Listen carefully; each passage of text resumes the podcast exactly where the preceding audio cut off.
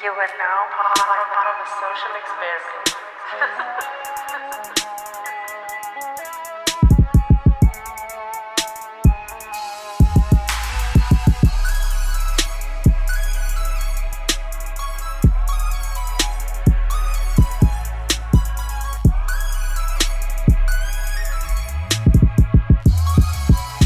Welcome to Mastermind, the show where you learn to develop and master your skill from the best of the best. Yes, your host, Mr. G. Welcome to the program. Thank you for joining us today on the journey towards self mastery. Today's guest is a true master in her field and Hall of Fame athlete. She grew up playing basketball and volleyball at Freeport High School in Long Island. She was all division, all conference, and all state, and a two time MVP award winner in basketball. She was also able to earn a full scholarship to Virginia Union University in HBCU. As a sophomore, her team won the national championship with a 27 2 record. And as a junior, she became an All American and made it back to the NCAA championship game. She went on to graduate with a master's in physical education at Hofstra University. She's been teaching now physical education for about 16 years. She also coaches four different sports at her high school. When she's not doing that, you can find her at Manhattanville College as an adjunct professor and an administrative assistant for the Hofstra men's basketball team.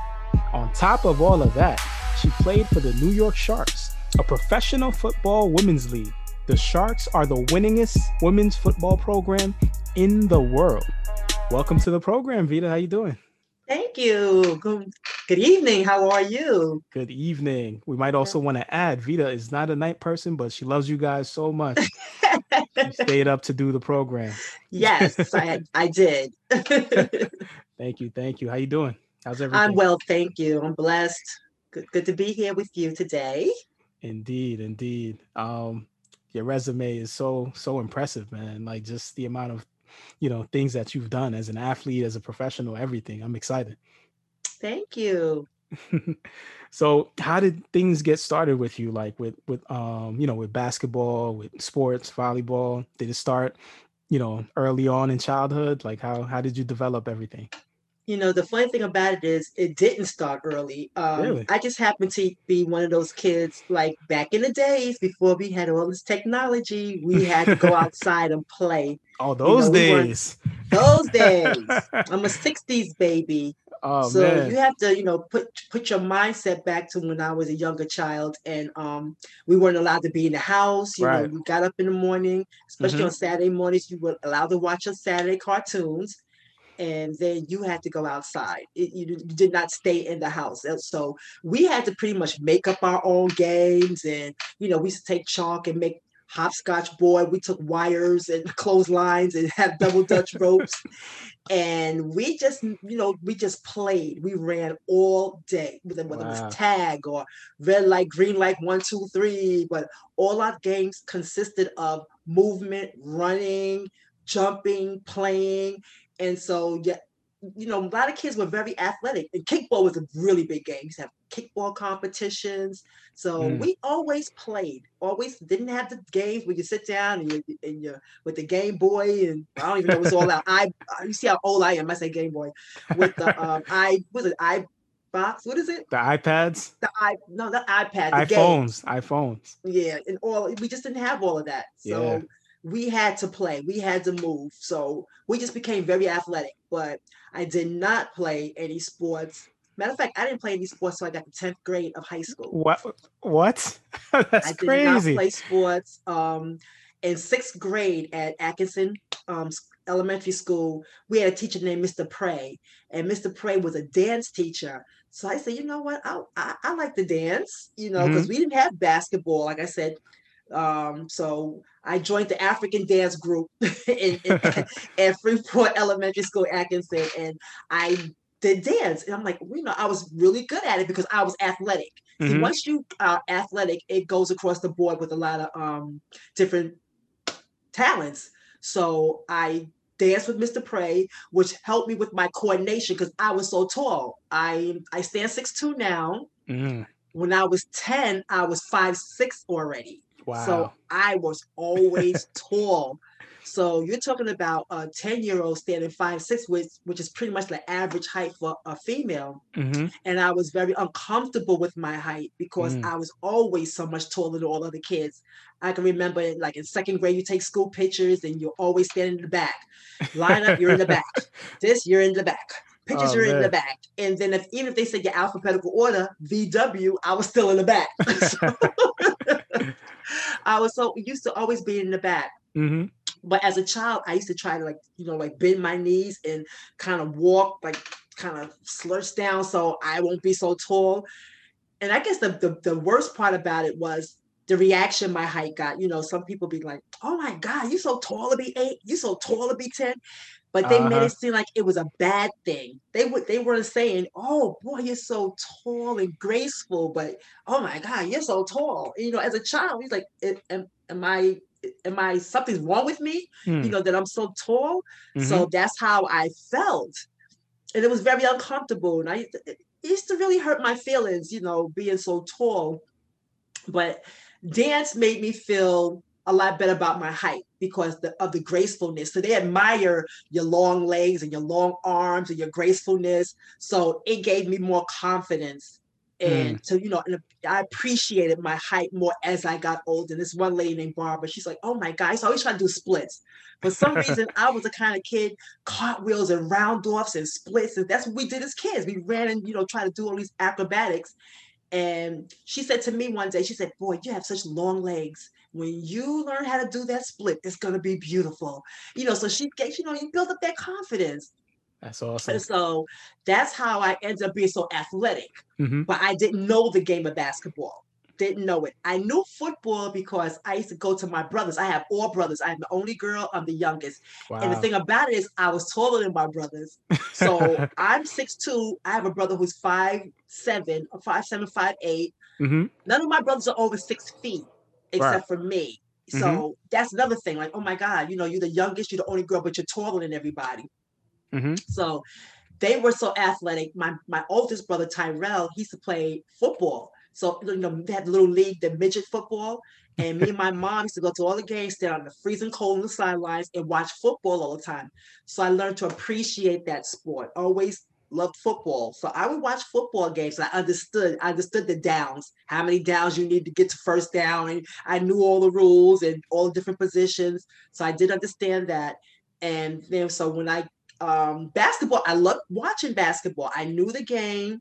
Dr. J was a big time person in our neighborhood. You know, he's from Roosevelt. Mm-hmm. And so we knew Dr. J and we, you know, I oh, you guys friends. knew him personally. He came yeah, we knew wow. Dr. J. He had a nephew named Barry, and Barry went to Freeport High School. So we got a chance to meet him. You know, he's like, oh, Dr. J. You know, you go to a, a, a family function. Oh, Dr. J. You know, so that's awesome. You know, he was like our personal like hero. Oh, we know Dr. J. And he was like fun, as you know, a phenomenal player. So I did watch. I watched uh, basketball, and I wanted to play, but I just didn't know how to play. So when I got to middle school, we also we did not have girls basketball team. We had a boys basketball team. Right. So of course, uh, the fact that I knew how to jump and run and, and flip, I was a cheerleader. and I was a tall cheerleader because when I got to at 10, I told you I was five six. By the time I got to 13, I was already six one. Wow. So within that three year period, I grew all those inches. So when I entered high school, I entered high school at six one, and I grew another inch in high school. So a freshman entering high school at six one is pretty tall, pretty tall. so of course, my um coach, the coach of the basketball team, came up to me. He said, um, "Are you Vita Williams?" I said, "Yes." He gave me a permission slip, gave me a card. He said, tryouts of so and so and so a day. And he said, I- will see you at tryouts. And when he turned his back, I ripped up the paper and threw the garbage.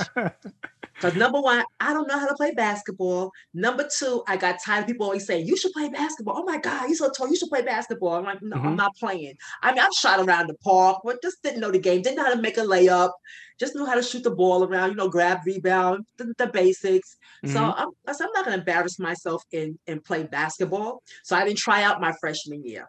Hmm. So my sophomore year, he was my social studies teacher. Wow. and his wife was my English teacher. Wow. And, you know, back up my freshman year, I tried for the cheerleading squad, and his wife was a cheerleading coach. And of course, they cut me. He was one of the judges, but I was good. I don't care what nobody said. I did all. I hit those landings. I I did good, but he just didn't want me in a cheerleading squad because, of course, he wanted me in the um on the basketball team.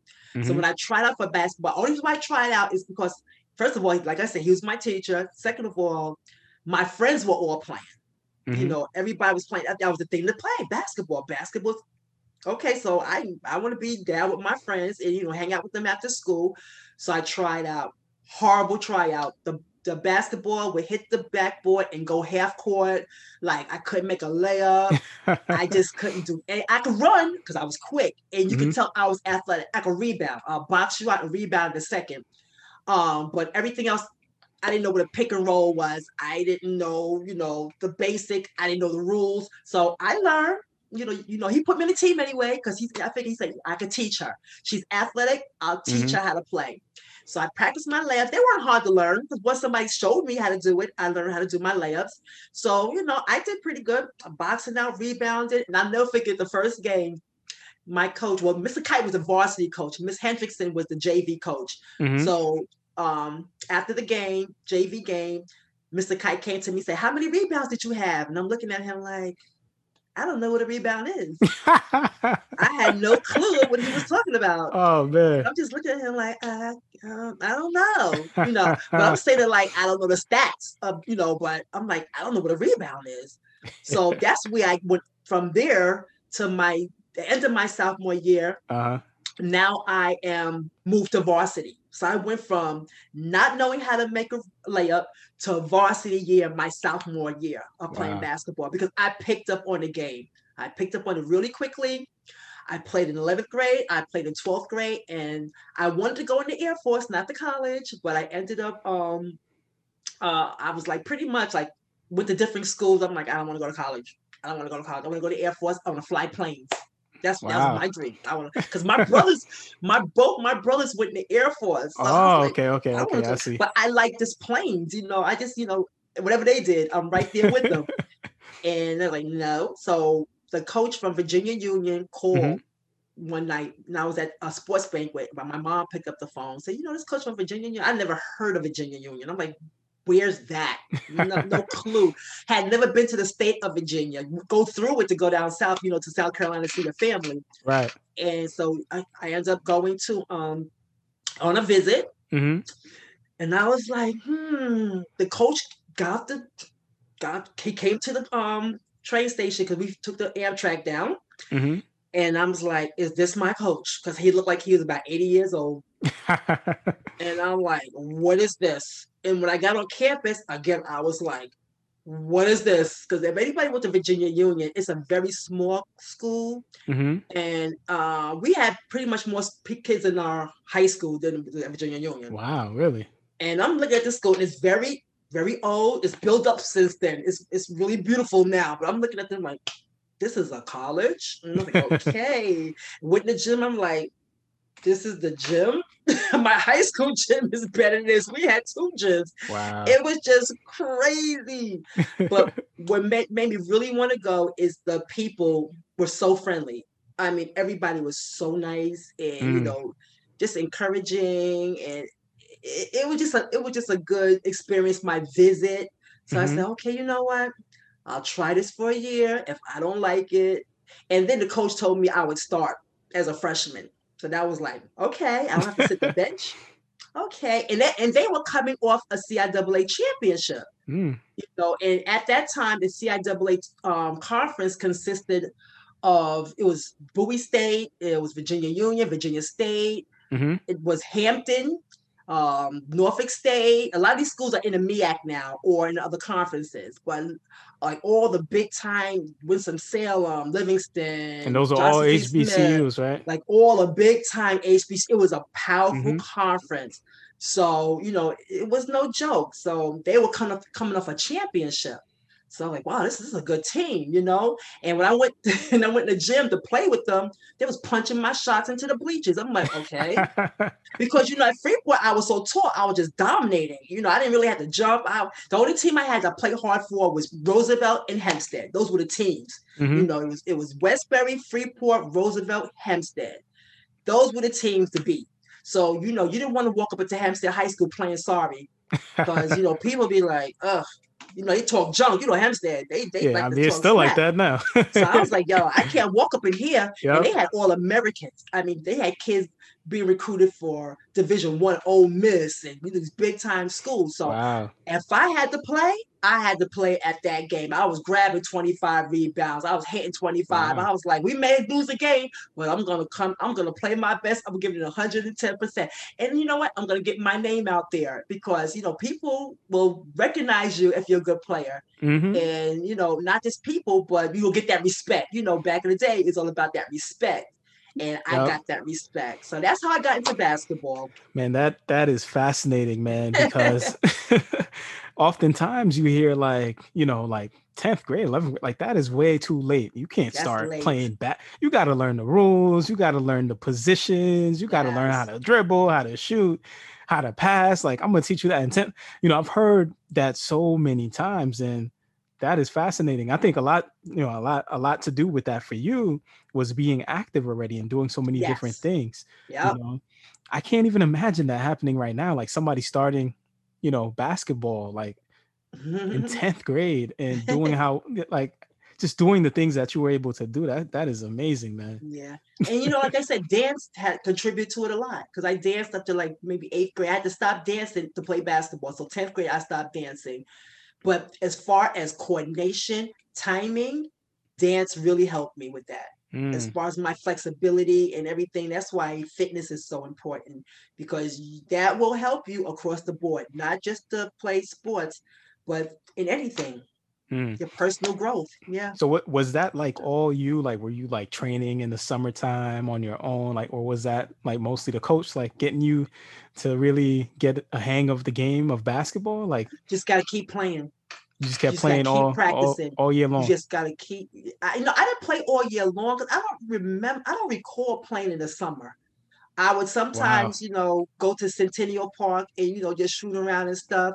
But it was mostly playing with my teammates because they would say, you know, you need to get in the gym. I'm like, it's not basketball season. Because they were like, these girls were from DC. You know, they they was come from state championship. They were like balling, and I was like, I'm not playing now. Uh, wow. I went to basketball season. I wouldn't go to the gym to the first day of practice, you know, and I wouldn't. I wasn't. We weren't lift. I didn't lift weights. We weren't doing the things they do right now, like lift weights, have um, athletic trainers. We didn't have none of that. Lift weights. We didn't lift weights. we didn't Man, have that... athletic trainers. We didn't have stuff like that. But that... I think most of mine, like I said, was through dance mm-hmm. and the fact that I was always moving. That was really important and I just was, you know, I just had that talent, you know, I just had that eye for the game. Like, you know, I tell kids now, like I was one of the highest rebounders in the country. Wow. And from that, it was just studying the game, like looking, I say, okay, she's shooting from her right, so I need to go to my left to get the rebound. Just figuring out, and Dennis Rodman was uh, amazing at this. Mm-hmm. He knew exactly where to set his body to get yep. the rebound. And that's exactly how I played. I knew where to get my body, position my body to where I think the ball's gonna bounce off that rim. And so I didn't I didn't follow the ball as far as the player. I followed where the player body is on the court. Mm. And so you, you, basketball is not just about being talented, it's about being smart. If mm-hmm. you're smart and you know the game, it makes it a lot easier to play. Yeah, a lot of players don't know that, man. That that is definitely yeah. a good trick to the trade right there. Like, you know, the body and just understanding where the ball is gonna fall. You know, it makes you work, you know, you're working smarter, not harder, you know. exactly. Exactly. That's, that's, that's definitely good, man. Um, so just like like you just said with with with uh with Virginia, it was kind of like, you know, the the uh, facilities weren't that great, and you're like, this is it, it.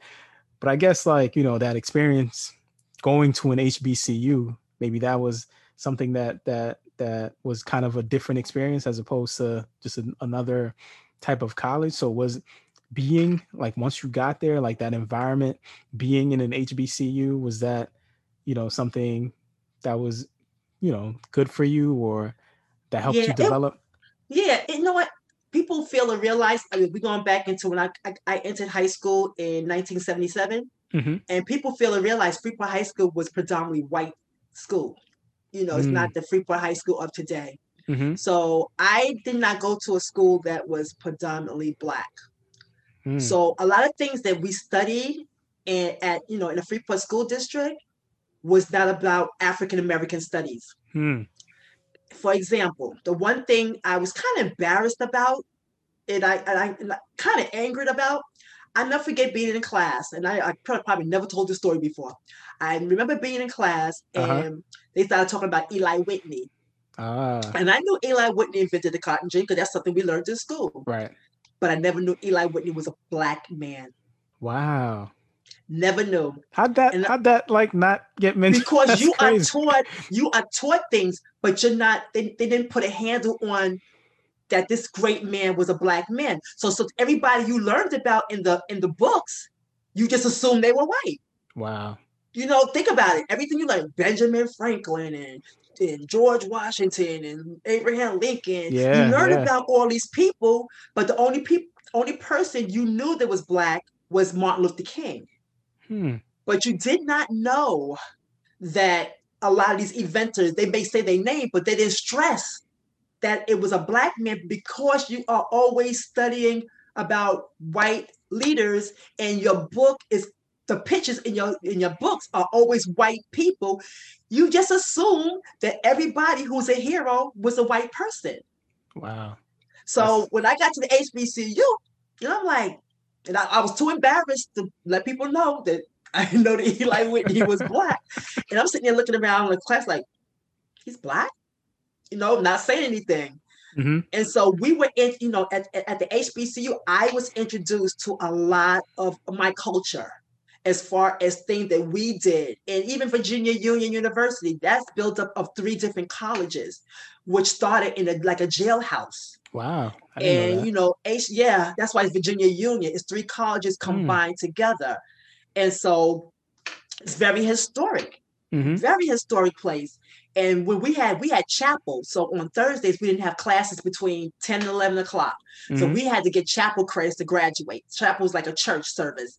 So we would go to Henderson Center and we would have chapel and we would have Jesse Jackson come in and wow. you know and, and Bernice King, and we had all these big time people and or their or their children of these big time heroes mm-hmm. come and preach to us and talk to us, and, you had the choir singing, and you had the history, and it was just mind blowing, you know. And this is another reason why I just absolutely love HBCUs. And then you had all these kids from all over the world who were just just like talented, intelligent people. Mm-hmm and it, it, was just a great it's a great feeling. And then these athletes, athletes at Virginia Union could have easily gone to D1.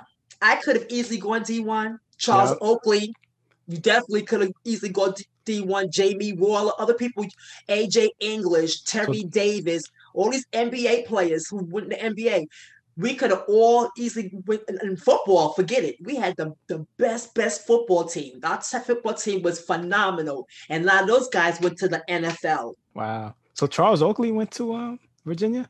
Yeah, that's how I met Charles. Charles, oh, okay, okay. Charles Oakley, Ben Wallace, they're all Virginia Union graduates. Wow. So when I walked into Virginia Union, Charles walked in the same year. We're both we were both 17 year old freshmen. He came from Cleveland. I'm from New York. So we came into school at the same exact time. That's wow. how I know Charles. You know, and I it's so funny because Bob Huggins, who is the head coach at um, West Virginia. Mm-hmm the great Bob Huggins said when he was coaching that he told me this story. I went to I went one of my friends is associate head coach at West Virginia, and I went to visit and I'm talking mm-hmm. to Bob Huggins. He said, Yeah, that he's telling me a story about that Charles Oakley. We were trying to recruit him to come to Cincinnati, and he just didn't get it. He just didn't get it. And he said, I was trying to get I was trying to tell him, you know, the facilities are great. And at that time, you remember, oh, you probably don't because you're young, but at that time, um, yeah Cincinnati, University of Cincinnati, went to the Final Four, and mm-hmm. that's they had the Fab Five from Michigan. That whole story about the Fab Five. Yeah, I know that. I know Chris that. Webber and all them. They beat that team mm-hmm. to go to the championship. So Cincinnati had a good team, mm-hmm. you know. So to, for, for Charles to turn down that scholarship, that he didn't, he couldn't grasp why. But if and just like Ben Wallace is another one. But mm-hmm. if you grasp onto why it was it's important for us to to strengthen HBCUs that we have talent too. And a lot of people from like you got to understand too. A lot of people from uh, who went to HBCUs didn't have the GPA sometimes to make it into those predominantly white colleges and institutions. So HBU schools gave them a chance. Mm-hmm. So everybody don't do well in high school. That's true. But, but I, the grades I had in high school was okay, but the grades I had in college were excellent. So because mm. they gave me the the, the, the tools, tools yep. and the ammunition and you know the, the you know help me with determination to do better in college. I had my high school guidance counselor told me, and my friend Perry told mm-hmm. us both, we would never get into a college. And this is my wow. this is my guidance counselor, somebody who's guiding me, Mrs. Now, Wayne. What? Mrs. Ruth Wayne. She's probably she's probably dead by now. But she sat and told me in my face that I would never get into a college. Me and Perry, my friend, and Perry was President Clinton's right hand man when he was in office. Wow. And and so we look at each other now like, hey, you college dropout. You know, we will we'll laugh at it now. But how many kids did she tell that to and they believed her? That's crazy. Because when I got my acceptance letter to Virginia Union and I got my contract, I signed the contract to go to college, you know, to play basketball. Mm-hmm. And when I signed my contract, I gave it to my coach, and, and Miss Wayne was like, "Oh, that's that's probably fake." You know, she's just blowing me up. Mr. Kite took it and went to our office, and I don't know what he said, but he handled it. But that's a slap in the face, and you believe that. Yeah, as an adult I mean, telling you you're not good enough and you kind of believe it. In, mm-hmm. in, my mind, I said, okay, you know what? I'm not as smart as these other kids probably are. So, you know, I'll go to college for four years and I'll play basketball. If I don't graduate, then I'll just do something else. Because still in my mind, going wow. to college, I'm not good enough. I'm not going to leave there with a degree. And after my first year, I was like, hey, my report card is pretty good. But it took me a long time to have that confidence in myself to believe that I can leave these Browns and you know and leave these um this place with a with a degree, and it's and that's really sad. It is. Really it is. Sad. And the sad part about it too is still happening. It's still you know, happening. There's still people in these school buildings telling these kids they they can't. You know, as and kids. For for somebody like you who's an amazing basketball athlete in the school, and you said your grades were pretty good like what on earth would make you think that this this kid is not deserving of a college degree because you know? they didn't start off good that's why my grades didn't start off good i struggled my freshman year mm-hmm. you know i like literally failed science social studies and math three core classes my freshman year. So I had to go to summer school. But mm-hmm. after going to summer school that one year, I never went back. You know, and think about it, playing basketball. I knew that I had to have good grades to stay on the team. Yeah. So that that was another you know incentive for me to buckle down. No, I got to know the work. No, I got to know it. Mm-hmm. Buckle down and do the work. Do the work. That's why sports is so important too in, in schools. Sports is a really important tool for a lot of kids to persevere and Absolutely. you know and just to give them just just give them a place to be a, a, a, state of mind. You have teachers coaching so they're telling you your grades are important. They make they make sure you go to class. They make mm-hmm. sure you're doing because if you don't do something if i did something at freeport high school the first person they went to was my coach. They didn't call my mom. They, they went to my coach.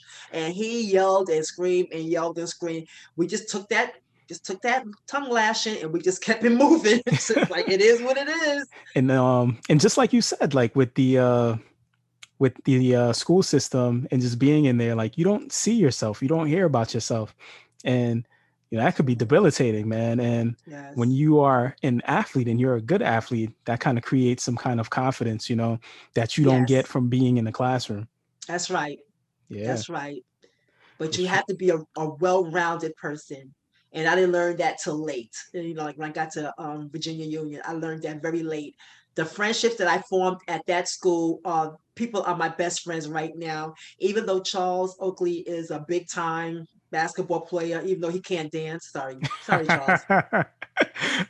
oh, My friend tried hard with Dancing with the Stars. I was rooting for him. But um, I gotta look at that. That's, that's oh, yeah. no, he he did good. Let me stop talking about my. He did good. I was cheering him on. Mm-hmm. Little stiff, little stiff, but he tried. But the thing about it is, you know, some you know, you go into these, you know, he's he's an NBA player, a former NBA player, all star. You know, he has his businesses, he has mm-hmm. all of this, but Charles will still come back at homecoming. He'll he'll set up a tent. That's you awesome. know, I, I, don't know if you know Charles is a cook. He he got cookbooks. I didn't know that. Wow. Okay excellent cook. Matter of fact, uh, one of my players who played for um, Hofstra, when he played for Toronto Raptors, Charles was on Toronto Raptors with him, and he would say he's a cook for us. He's like invite us over his house and just make these big meals. So he said he's been on Wendy Williams show with his cookbooks, and you know that's he's, awesome. He's, an excellent cook. So he would set up these big tents, and and he'll have all his food. And this other guy used to play the football team. He's in he's playing the NFL for a little while, Tampa Bay. So he's mm-hmm. in Tampa Bay now. I mean, um, Tampa, Florida, and he has a restaurant in West Virginia. So he'll bring his big grills, he'll pack up on his truck and bring his big grills, and he has the ribs roasted, and Charles make all the other food and the salads and stuff. And they'll have a big, you know, tailgating at Virginia Union was kind of nice in Charles Oakley's tent. And you know, he, he, just feed people. He'll collect maybe five dollars or whatever the price is, and he'll take that money and give it to the basketball program. So even big time, he doesn't think he's too big that he can't come back to his alma mater and do things for people and do things for um, you know, the campus. And, and that and, is awesome, man. And he'll Definitely ring my doorbell, like be like, "Hi," I'm like, "Hi, Charles." You know, neighbors run across the street, Charles Oakley. You know, but he still come by, come say hi to my mom, and you know, he he will always be a friend. And most of the friends I made at Virginia Union are still my friends today. And they'll That's send awesome. their kids to my house to come visit me, and they'd be like, "Hi, Auntie." We are all so so very close after all these years 30 years plus we're still very close man maybe maybe one day we'll have charles on the program that would be yes. nice yes. but that you, you know what what what made me upset um was when he had that whole incident that happened with the Knicks man yes. like after all of that you know that he put in with the Knicks and just being an awesome NBA player great guy like he definitely didn't deserve that type of treatment man you know, but people have to realize that treatment is coming from the, the son, not the father, who mm. Charles mm. was more, you know, comfortable and familiar with the father.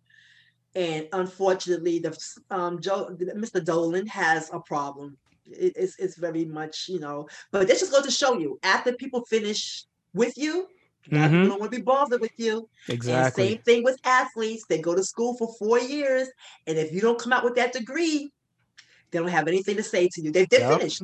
They can't use you anymore. That's why they had the discussion on whether athletes should get paid. Mm-hmm. That was a mm-hmm. great discussion because that happens. I can remember, you know, players in my class, my math class, they sitting there, we're doing work, and I'm busting my butt, busting my butt to do my work. And they sitting there, putting their name on the paper. I'm like, okay, I'm gonna pass anyway because I'm an athlete.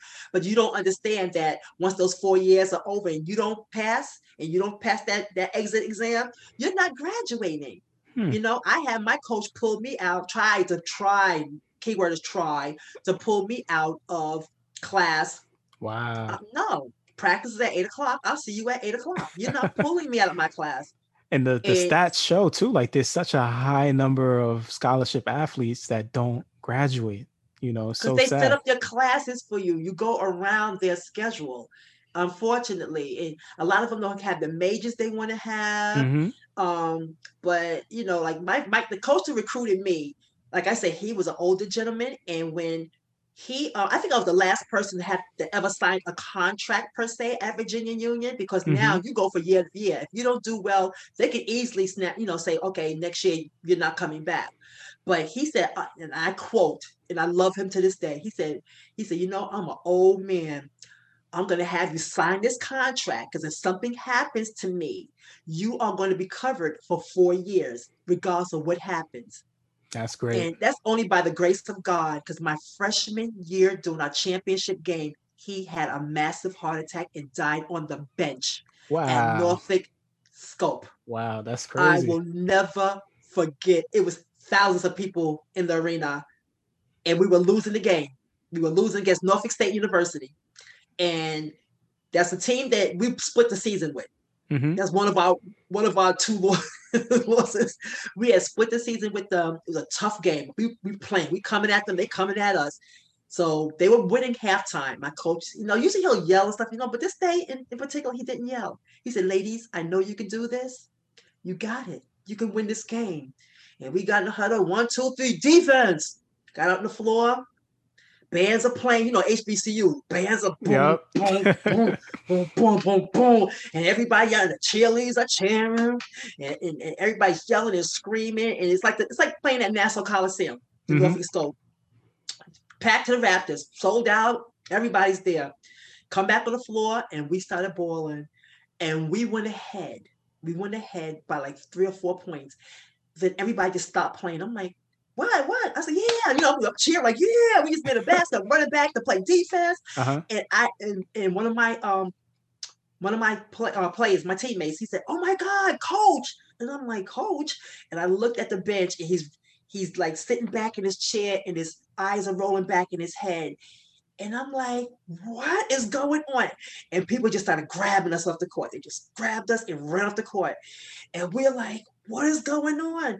And and we sitting there eh, was just sitting there. We had no assistant coach. He was our only coach. Wow. We had no assistant coach.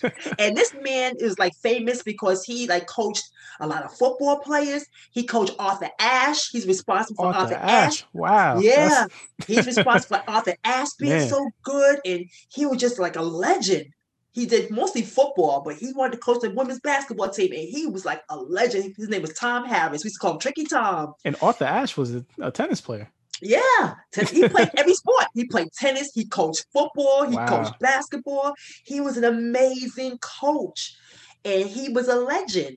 So he um, so we got back in the locker room, and it was like you know we was like like dumbfounded, like what's going on? You know we were upset, and they said somebody came in and he was like, I can't remember who it was, but he said, you know what, ladies, you can cancel the game right now. You'll be co-champions or you could continue playing, but you just need a coach on the bench because we didn't have any assistant coaches. That's crazy, right? It's just it crazy is, to think man. about since like, you got like five and six coaches now. Wow. And we was like, we knew the plays. We knew, you know, we could pretty much First this. off, it's, it's crazy they tried to finish this game. Like what? well, they said we didn't have to. They was giving oh, us okay. an option. No, we were like, nah, we playing because we we hated Norfolk State. They were our rivals and they talked so much junk. And we was like, nah, nah. Because they were telling us, we didn't know the coach was that he had died. They just mm. tell him they take him, they took him to the hospital at half after the game, we could go visit him. So in our minds, like, you know oh, okay. let's win okay. this game for coach, and then we'll mm-hmm. go to mm-hmm. hospital and we'll go tell him, Coach, we won the game. So let's just do this. So we went back out there and played. Uh, I think the, the football coach sat on the bench because we needed a coach and the sports information director sat on the bench. So mm-hmm. we just called our own plays, timeouts, subs. We were, we were that close that we can do that wow. without worrying about, oh, well, I didn't get in the game. We didn't care. We were good like that. So we pretty much knew the ro- the routine, what the mm-hmm. call, what the play. And we went into overtime. The game went wow. to overtime and we won in overtime. That's amazing. That That's my amazing. freshman year and so I don't, I never forget, I never forget the um we went right back to the locker room, took our showers, like we gonna go. And they came in, the announcement came on. Coach mm-hmm. Harris has passed. And I'll never, it's like somebody took a knife and just stabbed right through my chest. I'll never forget that day. Wow. And we just started crying. And you know, and, and, and, people was coming up to us like, oh my gosh, you all, I'm so sorry. And and Norfolk State coach, this is the meanest thing ever. He said, Oh, your coach, you know, oh, your coach died like that. You know, oh, your coach died. I think he had told us before the announcement came on. Mm-hmm. I think he had came and said, Oh, your coach died. Like that like, aha, uh-huh, your coach died. That's crazy. You won, but your coach died. You know, one of those kind of things. Hmm. But sports sports is no joke. People take sports like seriously, like it's like it's no joke. it's no joke. People will like like literally take a ham. For him to still be you. salty after that, it's like salty. Wow. You're still mad. You're still mad because we won the game. Really? And so crazy. but you know, one good thing about it is um, my my um, my best best best friend right now. He's a, a guy, and he was um, in the fraternity, Omega Psi Phi Fraternity Incorporated, mm-hmm. and he came down. We used to have like like like sweetheart organizations, like like it had like Q Pearls for the for the Omega Psi Phi. You had Kappa, you know Kappa diamonds, alpha angels, you know. So I was a I was a Q pearl. So I had on my little Q pearl shirt. So he uh-huh. came down and he said, and he came to me, he said, sis, I'm sorry, you know, and and I, I never forget, he gave me a hug and he's like, if anything I can do, you know, to help you, you know, I'm here for you. And he, I never saw the guy, never met him, but just the fact that he was a, you know, he came to me because I had a part of this organization that I had that on that he felt that he should come to me and comfort me in my time of distress, you know? Mm-hmm. So um, I always admired that. So that's, I guess, carrying me on to, you know, being in, in a sorority, you know, that brotherhood, that sisterhood. Mm-hmm. And to this day, he's my best friend. He's Turk. Oh, wow. He's, my, he's my best friend. I'm his kid's godmother, um, his wife, I love her, you know. And so it, it's just funny how things work in life. Everything has its seasons. But we end up winning the championship. We end up winning. That's amazing. Norfolk State, but beating their little butts. but we had a pretty good team. We had a good team to be Division Two. Because people, that's another thing. People like, why are you going Division Two? But because first of all, I don't want to sit the bench. That's number one. I mm. won three championships in Division Two. You know, I made some great friends, and we used to beat Division One two um, schools. We played UVA. Wow. We we, we went to we went to UVA. Ralph Sampson. I don't know if you know who he is, but he's a player back in the days. Mm-hmm. you know, Google him, you'll see who he is. He's a big time player. I like I heard his name before. I gotta check Sitting him out. in the stands, you know, we we we, we balling with them. We didn't back down from nobody. We don't mm-hmm. care what division you were. We don't care. University of Dayton, we beat them to go to the um Final Four. You know, we were balling. We were ballers. we didn't care. You know, so that's amazing. What, what position did you play, by the way? I played forward and center, but mostly center. And I was a short center because I played against girls six six. The tallest girl was about six. She's about six seven. I think wow. that was the tallest girl I played. You're still getting them seven. rebounds. and it's like, he's like six seven. One was six six five. One was like six four. Was, they were huge. It's like it's like the, the guard was my height. Wow. I'm like, and when they came to the kid, it was like like the monstars. they were like boom, boom, boom, like the, like the like the ground was shaking. I was like, oh my god! But we we were quick. Uh-huh. We hardly ever ran plays. We we won on fast breaks. Our team was so fast. It was like rebound outlet go, mm-hmm. rebound outlet sprint, and we just ran teams to death because we played University of Dayton. We played them. They were beating us by like 18 points at halftime, and we beat them by 18. I said, guys, stop throwing the ball in the, in the key. It ain't working. We got a bunch of we got a bunch of trees up in the key. you guys gotta take the shots. You gotta drive. We gotta get them in foul trouble. And that's you know my point guard was like, "Come on, guys, let's go." And we came out there. We ran them death, and we beat them to, to, to advance to the final four. Wow. So See, that's that thinking part, you know. It's that thinking part because you got to be understand something. I said my coach died. The coach the next year was the sports information director took his spot, who didn't know basketball like we knew basketball. Wow. And one former players was assistant coach. So we pretty much coached ourselves our sophomore year and won a national championship. That is amazing, man. That, that's an incredible coached, story. Yeah, we did. We called. We, we, did our own plays. And the thing about that, next year Norfolk State beat us in the conference championship, but we knocked them out to go to the national championship. Mm. So we were ranked 15. You know the rankings you do when you sit mm-hmm. back and the teams are ranked for the um the seeds. Yep. We were ranked 15 the year wow. we won the national championship. 15 that's crazy. so can you imagine now with NCAA Division One men's basketball when you're ranked 15 and you beat the number one team in the championship? Mm-hmm. That's the kind. That's that's how it was. We beat the defending champions, number one in the country. Bunch of girls from California. They had the pants before they were out. You know the pants with the snaps. You just snap, pull them, and stay snap off. They, they had those. We had our little we had our little polyester stretch pants with the seam going down in front, oh, with, our, with our collar rolling up, with the little limb balls we was picking off. You know, we they had their names in the back of their jerseys. They had all this stuff. We had our, our numbers in the back of our jerseys. We didn't have our names. We we were like pick glass to, we wasn't even supposed to be there. That's crazy.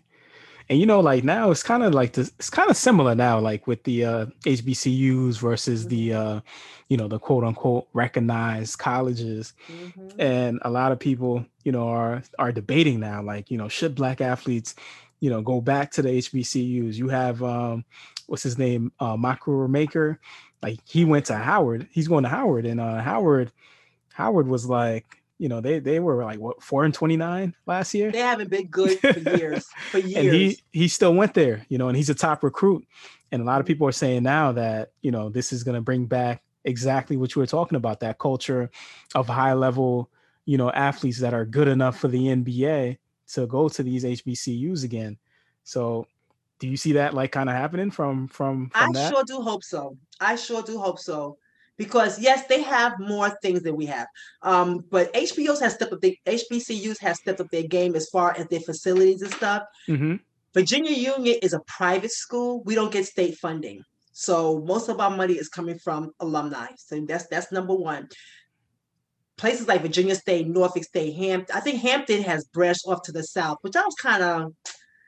Ah, I didn't feel too. You know. You know what? It's, it's a, they got to make their money because yeah. everything unfortunately is about money so they went to where they can get more money and which i don't necessarily agree with sometimes sometimes you just gotta stick in there and just try to you know embrace your culture more than try to go towards money mm.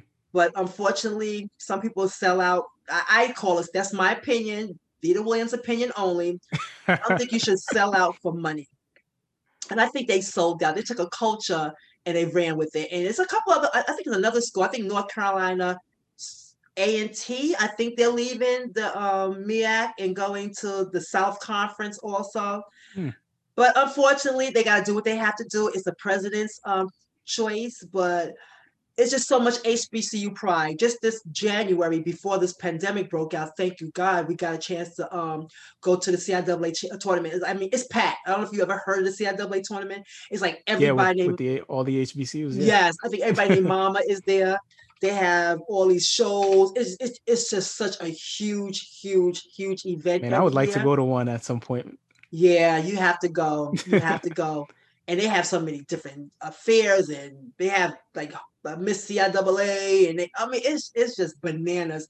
Mm. Um, we stayed at the we stayed at the Westin Hotel, and I couldn't even get in the front door. It's like so many people in the lobby, and people are just partying. You have all these different DJs coming down here. Biz Markie spinning that one party, Kid Capri spinning that. It just nice. it's just bananas. but my team was inducted into the CIAA Hall of Fame Man. in January, so that was so fun that was a lot of fun. Just seeing women that I have not seen in 30 years. Some of these girls I haven't seen. I got out of school in 1985. So some of these girls I haven't seen, women I haven't seen since like literally some of them graduated maybe two years before me. So I haven't seen them since then. That's you know, it. so it was just so good to, and it's like we never left. The same thing we was doing, talking about in college, we were bouncing it back again.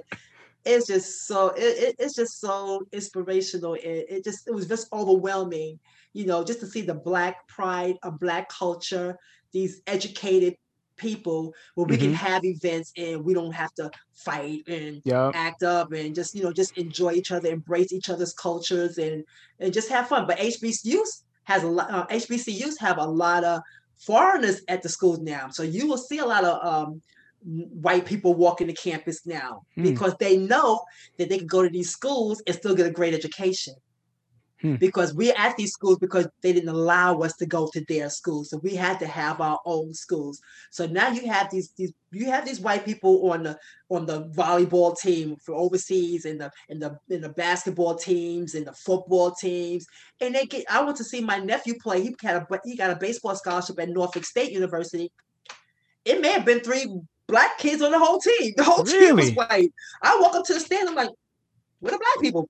it was like, you know, a team full of white kids. Wow. Because they're getting a great education at an HBCU. So we're people too. And black people could go to a predominantly white school and be okay. A white person should be okay going to a predominantly black school. Do you think you know? that do you think that might change the dynamics of an HBCU though? Like if we're like, let's say 50-50 white and then the rest, you know, black or um, whatever else. But we'll always have our culture. Nobody can take our culture away from us. Hmm. Nobody. But we have to keep. First of all, a lot of I, you know what? This, this, these, these kids, these age, this millennium, like those millenniums they call them, these kids are not about color. They're just about doing what's right. And that's why the protests, you look at these protests, you have mostly young white kids out there protesting. You know what I'm saying? They, they, they're not about all that racism and, you know, they, they're arguing with their parents about, oh, come on, mom, come on, dad. You know, that you, you need to stop all of that. You know, they're fighting for us they're voting, you know, in our favor. They mm. holding the signs Black Lives Matters. You know, they're marching up and down the street. So, you know, it's you know, you can still have HBCU pride. You know, that pride would never go away. Do I think it'll change over? Not really. But then again, sometimes you have a lot of black kids. It's like I went to a black somebody at Uniondale said one of my kids at Uniondale said that. I mean, I went to a I went to um all black school. I, I want I don't want to go to a black college. I'm like, really? Because mm. I embrace my people regardless of where where I am or what it is. I try to embrace my people as much as possible, and it's important for us to put our monies back into our HBCUs. Mm-hmm. especially private schools like mine, because we don't get funding from the state. So we keep the school running, we keep it moving, we keep it going. So we have to have that pride in our schools. That's why people from HBC are so prideful. You see, it's like, you know, even yeah, with Kamala, yep. Kamala Harris, they like, HU, the real HU, and you know, Hampton, they go back and forth. People have so much pride. Mm. They have so much pride in these places. And you, you just gotta do you guys gotta do the history, man. You have people walk these halls and walk these grounds, like you know, part of our alma mater, these hollow grounds and dear old walls, may they forever be their union. We still love thee. We have to love where we came from where our roots are from. You know, we yeah, we went to these HBCUs and you know, look at all the doctors and the and the lawyers and the politics that came out of these schools. Mm-hmm. You know, some people. The funniest story is when this guy I went to college with William Dillon. He was one of the greatest football players to come out of the state of Michigan. Mm. And he wanted to go to University of Michigan, but Dill didn't have the grades. He didn't have the grades, mm-hmm. and the coach, the head coach, I forgot who the coach was. They was telling the whole story, but the head coach was like was like a really famous coach at the time. Mm-hmm. And he he walks into the school, Dillon School. They're like, oh my God, the coach is from Michigan, University of Michigan. Oh, he's here. He's at the school. and he walked in and he saw Dill grades and he walked right back out. Wow. was like, you gotta be kidding me. So he ended up going to Virginia Union because you know we will take you in. Uh-huh. We'll take you in. You may not graduate, but we'll take you in because you still got to do the work once you get there. We may give you a chance, but you better break your neck and work and get the grades because you won't leave. You'll get in there, but you won't leave unless you're qualified and you are ready to leave. We're not just going to pass you. Mm-hmm. We'll let you come in give you a chance, but you better do the work to get out. Yeah, but that's oh, the man. funniest story. Unfortunately, he passed away not too long ago. So oh, really? of cancer. He had, he passed away of cancer. Mm. But the guys at the funeral telling the story, and we were cracking up. I mean, the whole place was like, it was, it was just the funniest story. Mm-hmm. But it's just a good example how HBCUs will give you a chance. You know, yeah, to, to make make something of yourself. And a lot mm-hmm. of us, you know, we may not, like I said, we may not do good in high school. When we leave there, we are prepared for life. So true, so true. Well said. Well said. Um, so when when like throughout this whole madness, you're playing basketball, you're in the sorority, doing all this type of stuff, like the educational aspect, like when when did you realize that you wanted to do teaching? Well, first of all, I did not play my sorority in at Virginia Union. I was playing basketball. Okay. I pledged after. We have graduate chapters, so I mm-hmm. didn't get into uh, my sorority till after. Um, but I did I didn't become a teacher until 2004. I don't know if you realize that. Mm. I wasn't a teacher. Teaching was like my third career. So I was nowhere near teaching. I used to substitute teach because um, the job I had, I would work um, certain hours, but I did therapeutic work with people with disabilities. Ah, okay, okay. So I was uh, um, what was called a therapeutic recreational specialist. Mm-hmm. Where I went into a developmental center and I would work with clients on their fine motor, they they uh, fine motor, gross motor, socialization skills, um, finger dexterity, things mm-hmm. of that nature. A lot of them were non-ambulatory, some were non-verbal. So I did that for 17 years. Oh, okay. I didn't I didn't yeah, know that. I, I did that for that. 17 years. And That's Uniondale only knew me because I would sub sometimes at Uniondale. Okay. But that was my job for 17 years. And I was the training director for the Special Olympics um, mm. Queens chapter of the Special Olympics. So we would coach them in ba- basketball, poly hockey, track and field. I would go to state games with them, and we would That's do like awesome. you know. So I I did that for 17 years. So I was really into uh, people with disabilities. You know, so those mm-hmm. are my babies, and that's you know I just spent a lot of time with them. And so that's where I, I did an internship at Virginia Union with people, kids with special needs. That's what made me want to oh, go into okay. that field. Okay. You know, mm-hmm. when I mm-hmm. did my internship and the kids had um all kind of disabilities, you know, and you know, Down syndrome and they had um spina bifida and you know all kinds of stuff. So that's mm-hmm. where I said, okay, you know what? I love these kids because they're just so lovable. And mm-hmm. so that's mm-hmm. that's why I got into that field when I graduated from college. And you have such a great personality for that kind of work too, man. The kids it's, need it's that. tough, but I love it. Yeah. so after that is when you decided that you wanted to. to well, um... I was um, always subbing, like I said, mm-hmm. and I said, you know what? I, I, just like doing athletic things. I don't want to sit behind a desk. I just I gotta be moving. Anything mm-hmm. I do, I gotta just be moving. So um, that's what I wanted to do. Teaching, you know, phys ed. And I just, like I said, I just, uh, I said, let me go back to school. So I, I went back to school not until I was like 36 for my master's. I was older. That's and okay. I, and I, I know, right? Because I love what I was doing. So I was like, why go back to school, spend money on the master's? And exactly. I exactly. And I love what I do. Mm-hmm. But the thing about it is back to basketball. I went to Queens College to figure out their program, see what kind of physical education program they had. And you know, of course, the price of um, colleges is like cha-ching. Mm-hmm. And I've never paid for college because I had a four-year basketball scholarship. Mm-hmm. And so um, when I went to work at, you know, I was working, you know, I was like, you know, I need a summer job. So I started working like a summer job. And Mr. Mr. Diana, we would all do basketball at um, Hofstra in right. the summertime. So Mr. Um, Diana said, okay, you know, Coach Jay Wright. Jay Wright went to Mr. Diana who was a coach at Hofstra University at the time. Now he's the head coach at Villanova, mm-hmm. coach of the decade. He said, you know, he wanted us to start. They had built the arena at Hofstra. They had just built the arena. They said we wanted mm. to do a basketball program there. So instead of doing a basketball program through Hofstra, he wanted to be the Jay Wright basketball camp, which most college coaches have their own camps. Mm-hmm. So I went to work that camp.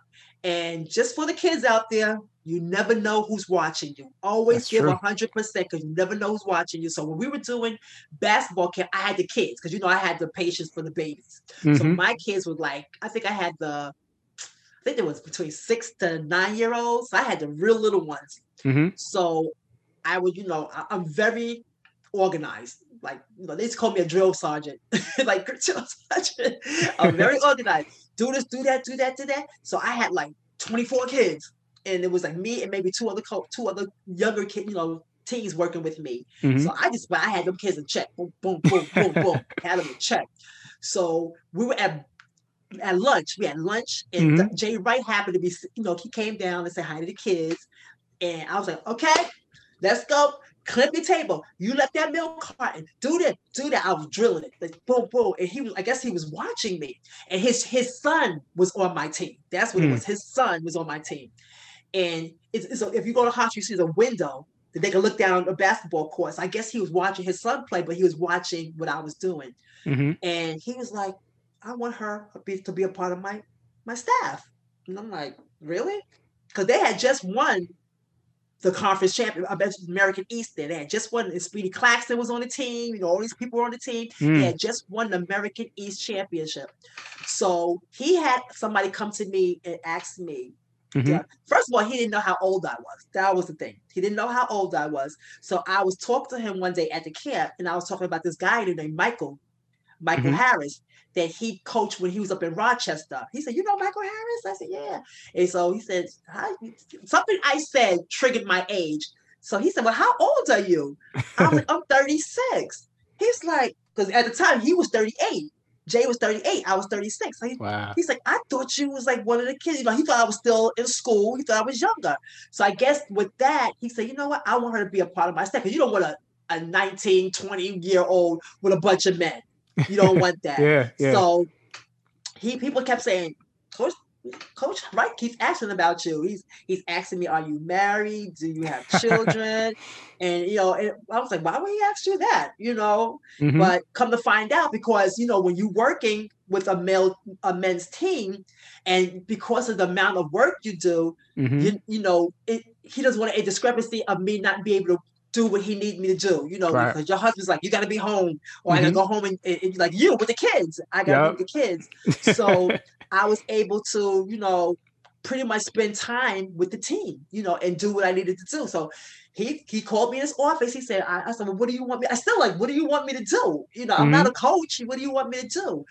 And I think his whole vision was, you know, uh, as a young African strong woman, I need you.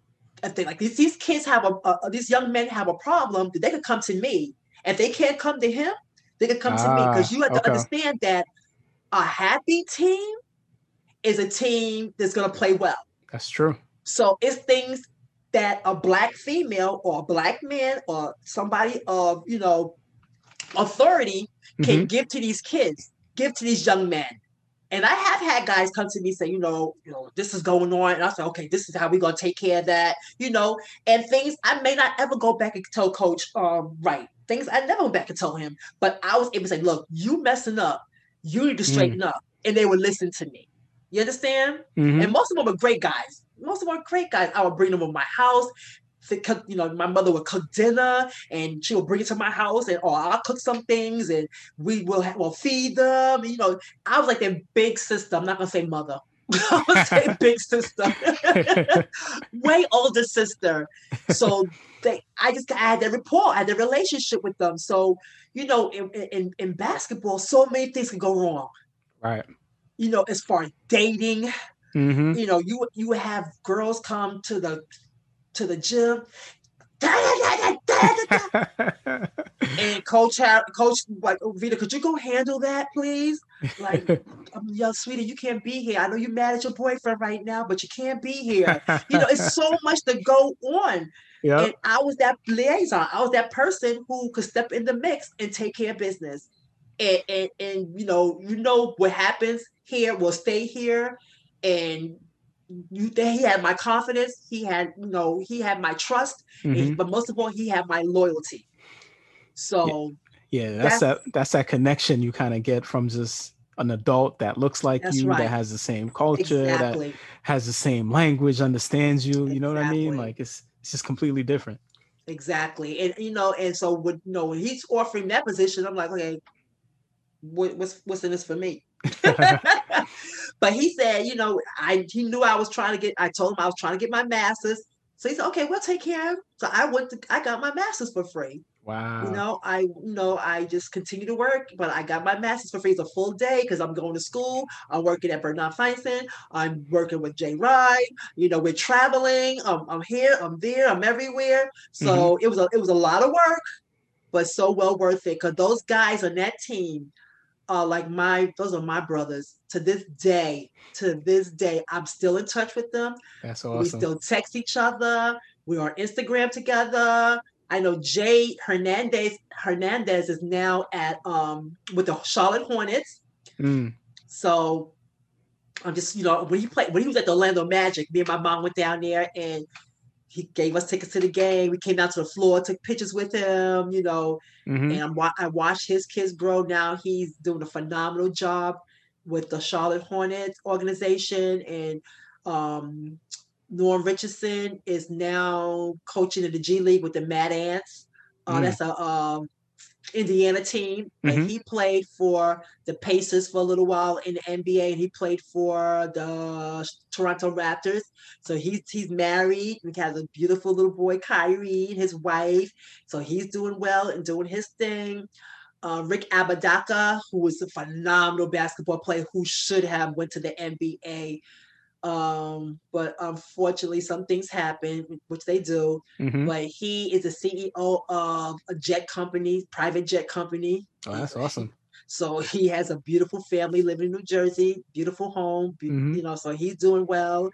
Um, a couple of guys are now physical education teachers. Oh. Can't get enough um, of that. Mark right? Petit, and, and he's doing like, you know, just like the, that that motherly advice. One of them named Woody Safran. Woody was a phenomenal basketball player. Mm-hmm. He was really short in stature, but he was quick.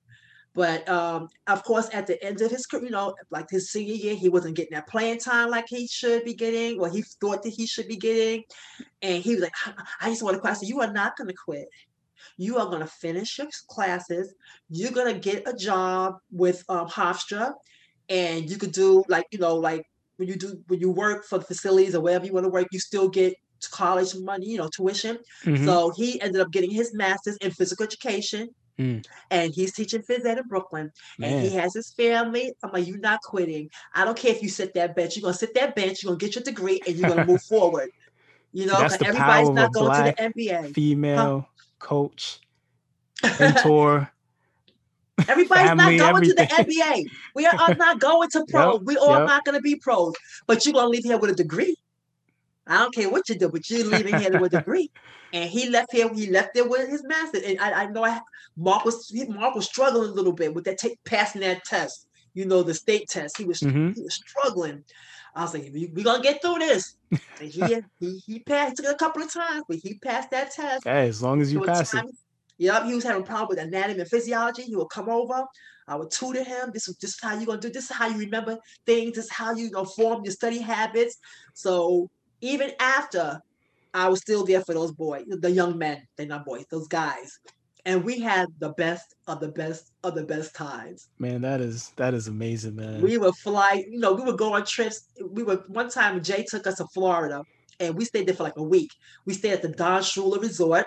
Mm-hmm. And we like literally we played like three games. You know, you go sometimes you go to hotels like, like what state am I in? It was like that. Okay, I don't remember where's my hotel. You don't remember your number to the hotel room because you don't change hotel rooms. Uh-huh.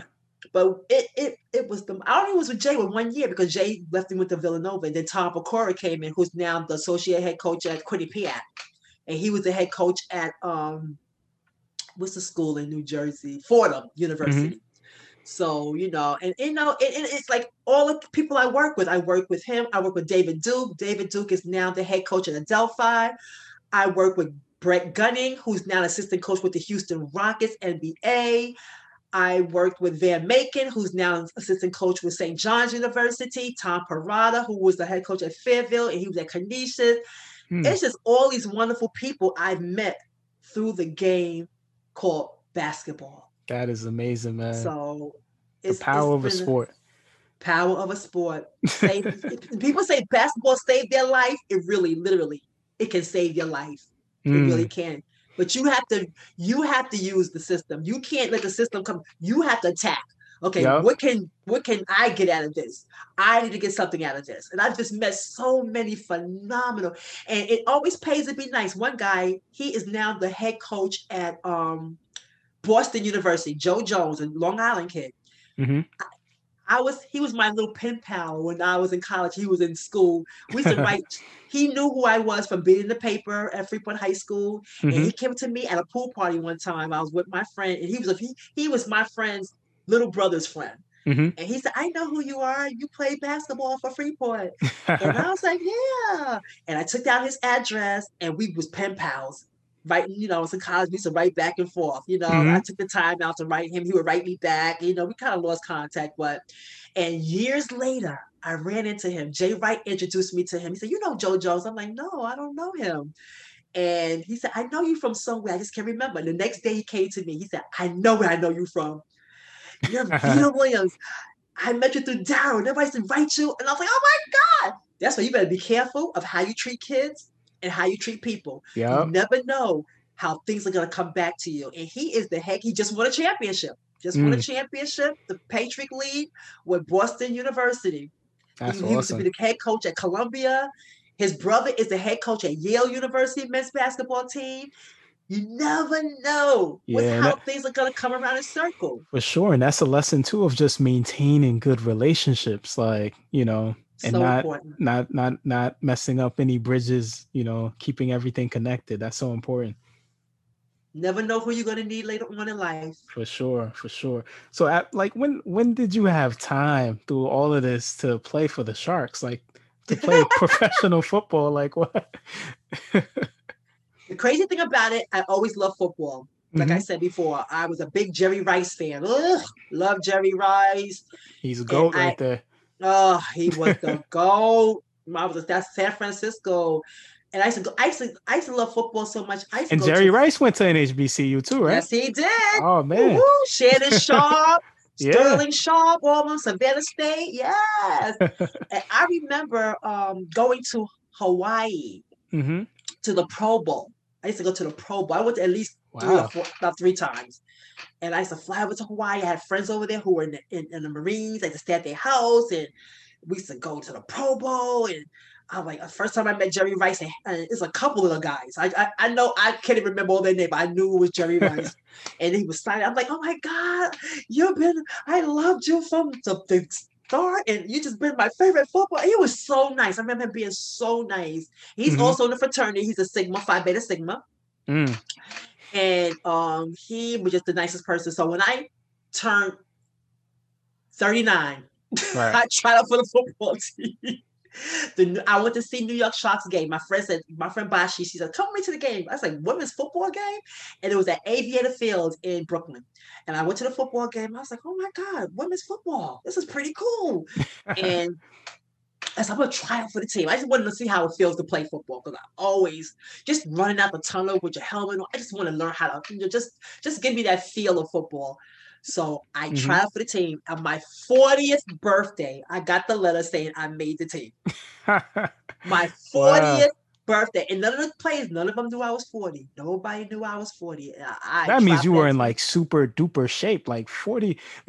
my, my body was banging. I used to like always like up, like always get up. I had my ass were cut. My wow. arm, I was in but football, I was in my best shape ever my arms was like pow, and my I had, I had ripped abs, and my thighs were like thick and strong. I was just like big girl. My, my one of my friends said, "I whether to hug you or give you a pound because your body is like banging." but because you have that equipment on. Mm-hmm. You know, you're literally running with that equipment on, and you you got that helmet. And the hardest thing with me was playing low, because basketball you play up.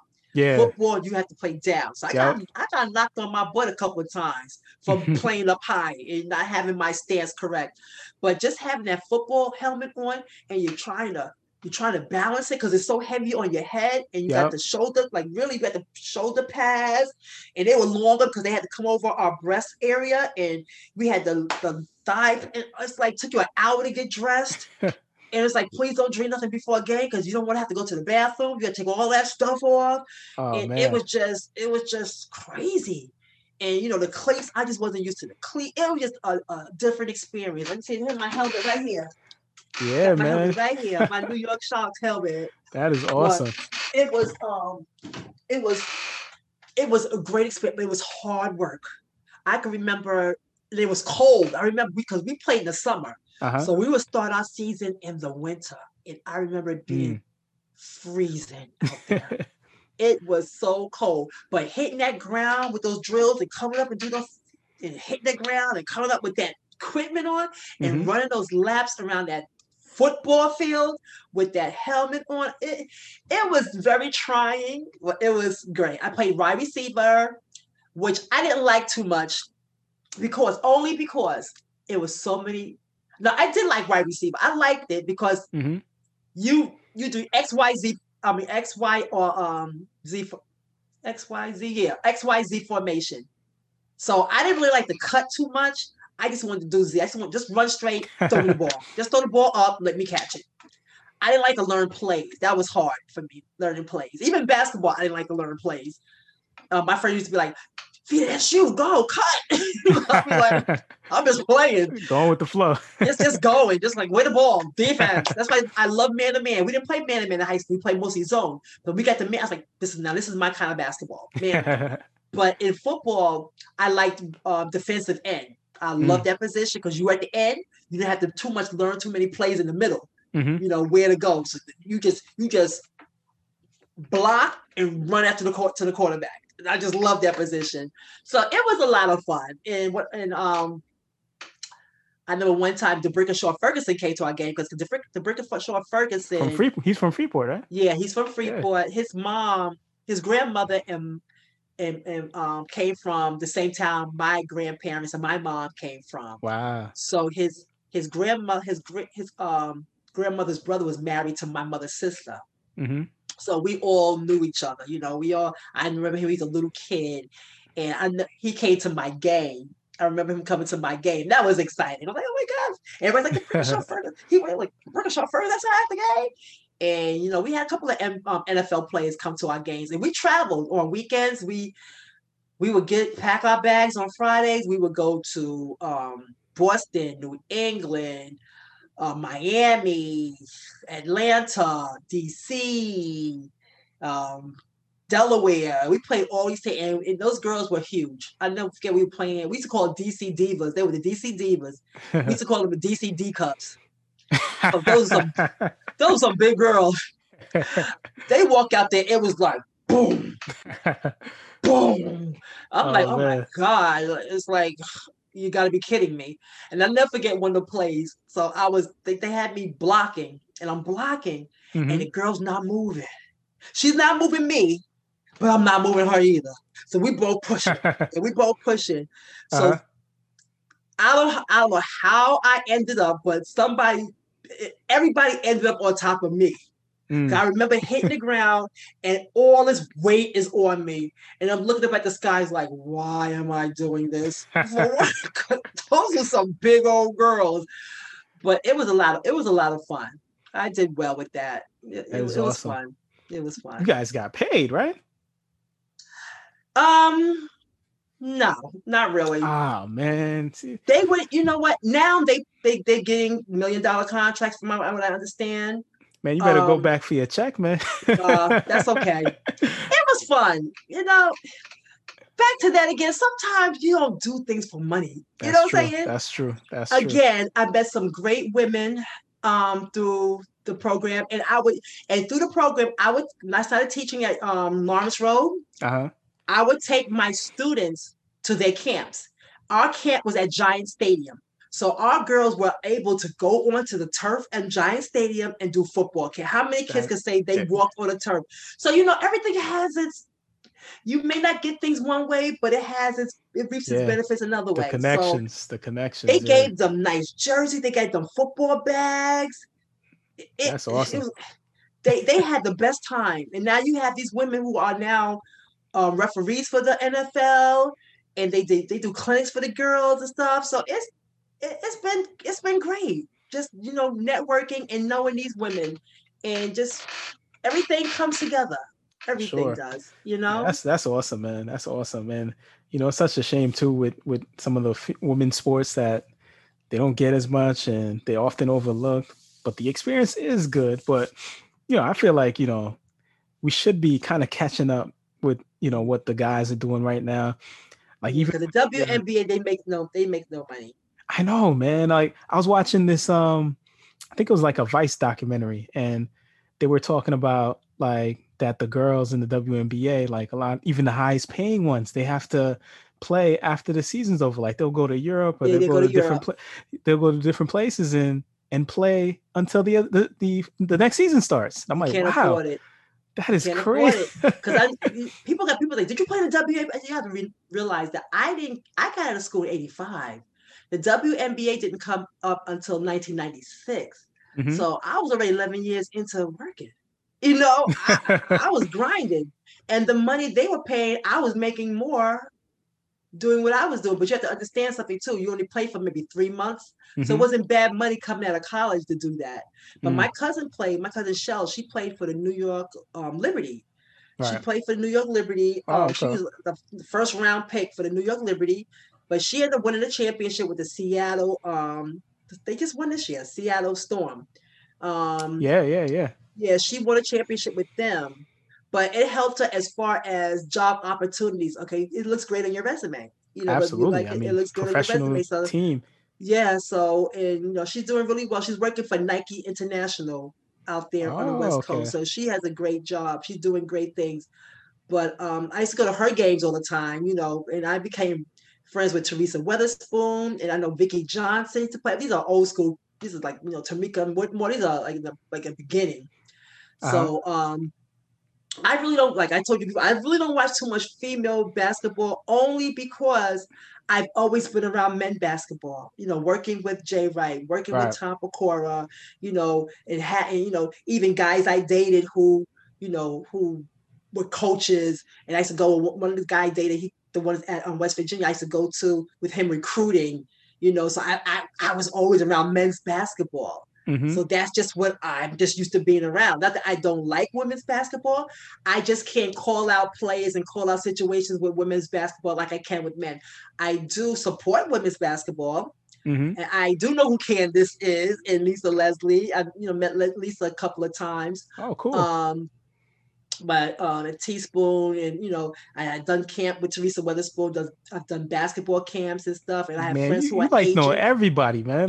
Like I met a lot of people through basketball. That's, That's all amazing. I can say. I you know, and, and, you know, even in the summertime, like back in the day, when I first got to school, when I was working in Queens, I would throw my basketball gear in the back of my trunk and mm-hmm. go go to the Bronx and go to, to you know Manhattan because they didn't really have basketball too heavy out in Long Island.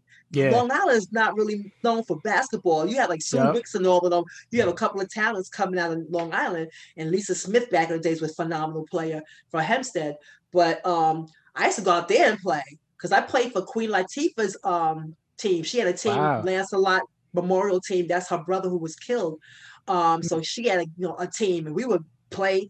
I used to run from park to park. I used to play at West Fourth, then you go to Tillery, then you go to Roberto Clemente State Park, and you know, all these girls, these girls were ballers. I mean, I think I got better after college than I was in college. My mm. game mm. elevated because I'm playing with these, these are heavy banging girls. These are these are these are girls in the boroughs, you know, they they we balling.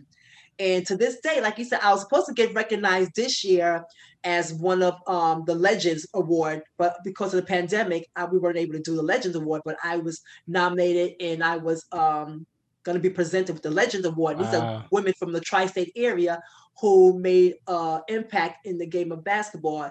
And one of the persons on, you know, during um, on the um, panel was going to be uh, Kym Hampton one of the players from the Liberty. She's one of the phenomenal mm. players. So it was like uh, exceptional women. I know Queen Latifah got the award one day. People like, why did she get a basketball? Queen Latifah used to play ball with us. Dana, Dana Owens. Dana used to play ball with us. Wow. You know, she's you know we used to. I didn't even know, know she played ball. I, I, didn't know that myself. Yeah, they see we know her Dana Owens because um she used to you know, we used to all be at playing ball. And it's so funny because she's like, yo, let's go to the studio. We be like, studio? We don't go to no studio. It's, it's nice outside. We want to play ball. You know, and Bachi and Nudie and, and Vita and Faith and all my friends, you know, we used to be balling. Yeah, Dana was she used to play ball. Wow. She used to play ball. She, you know, she's one of one, one of one of us. one of us. Purple Rain. We were Purple Rain, R-E-I-G-N. I never forget we, we used to have the shorts with the perp with the defense on the butt. Mm-hmm. We were purple. We was balling back in the days. yeah, you had you had a lot of fun, man. I that is had awesome. a lot of fun. had a lot of fun. oh yeah. man. All right, let's get let's get into like a little segment here. Um, this little game is called "What's Your Favorite." I feel like Ooh. I know so much about you already, man. Like, but let's go through a few and um, you if you want to elaborate, you can, or you can just give us a one word. It's up to you. Okay. All right. So what's your or who's your favorite NBA player? I would say I know people like everybody say LeBron, but I'm gonna say LeBron, but not just because his uh, ability to play basketball, but but what he does off the court. Mm. His school that he opened up. Yeah. His yeah. his his his social action. Um, he just he he just a phenomenal person. Yeah, he just and he does so much, man. Like a lot so of people much. don't know too. Like he he kept his whole high school, you know, friends circle, and they all doing great things with him. Like he married his high school sweetheart. Yeah, like it's it, it don't get better than that, man. Like he just is a loyal guy, man. He's an know? advocate. He's an advocate for social social justice. Yeah, like you just how can you not like him? I'm like some don't. I don't know how, but, but it, it, like I said, he's a phenomenal basketball player. But but my life for him goes off the court. Yeah, it goes off the court. I just love yep. the person that he is. Yeah, so Absolutely. I gotta say, LeBron. Yep, I, I can see that. All right, your favorite sports movie? Love and basketball. I knew that was coming. Who don't love love and basketball? Oh my gosh, you gotta love love and basketball. That's Man, amazing that, story. That is a classic. That movie That's a, a classic. classic. You gotta say that one. All right. Favorite thing about being a PE teacher? Um trying to let kids know how important fitness is. Mm, especially at a time like this. Because yes. kids don't realize fitness is so much. I used to have a, a, a, poster. It says seven days without fitness it makes one week. W E A K, not W E E K. Wow. Seven days. Seven days without fitness makes one week. um, so it's just not about exercise. Kids like, I don't want to do. It's not. It's about your health, yes, mm-hmm. but it's about personal growth. Mm. It's about the peace, peace and serenity of your body when you exercise. It's about strengthening your body. It's about the confidence you have in your body. It's about it's therapeutic.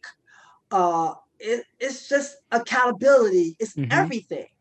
You have to be in shape.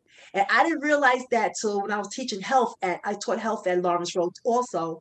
When I had one of my friends who worked for IBM come in, and he was saying, you know, just being a business person, how important it was to be in shape.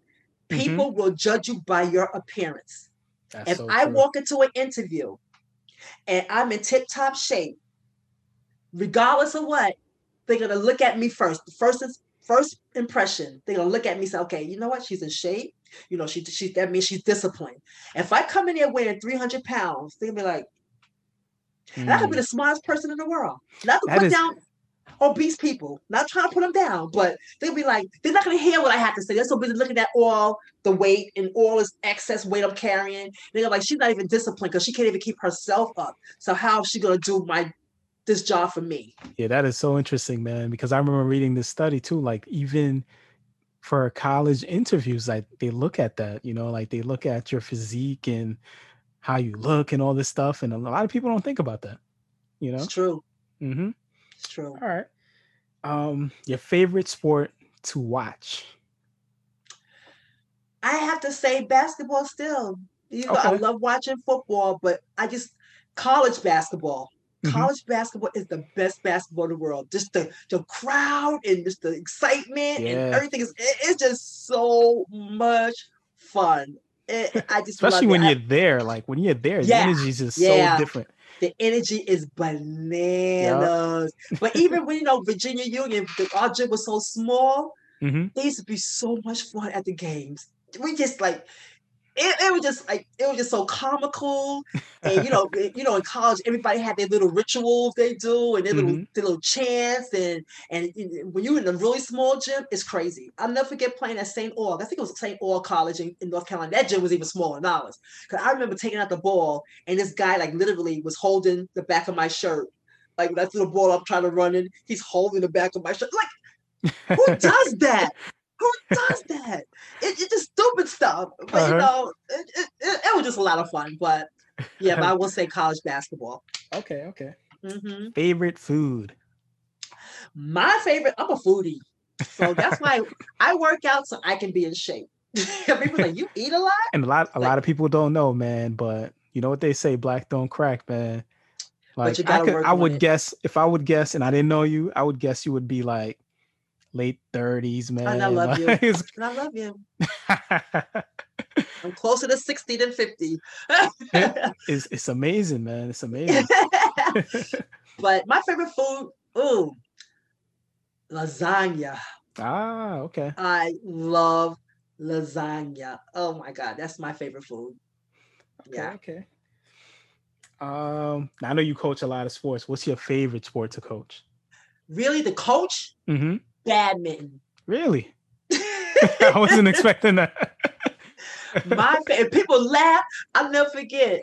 He's like, "You coach badminton? I love badminton. Number one, uh-huh. I get the best kids who try for badminton. It's all the kids. I think one year I had kids who were like the number one, two, three, five, seven, and eight in the whole class. Wow. So I had all the scholars. So I don't have to worry about, oh, so and so didn't come to class today.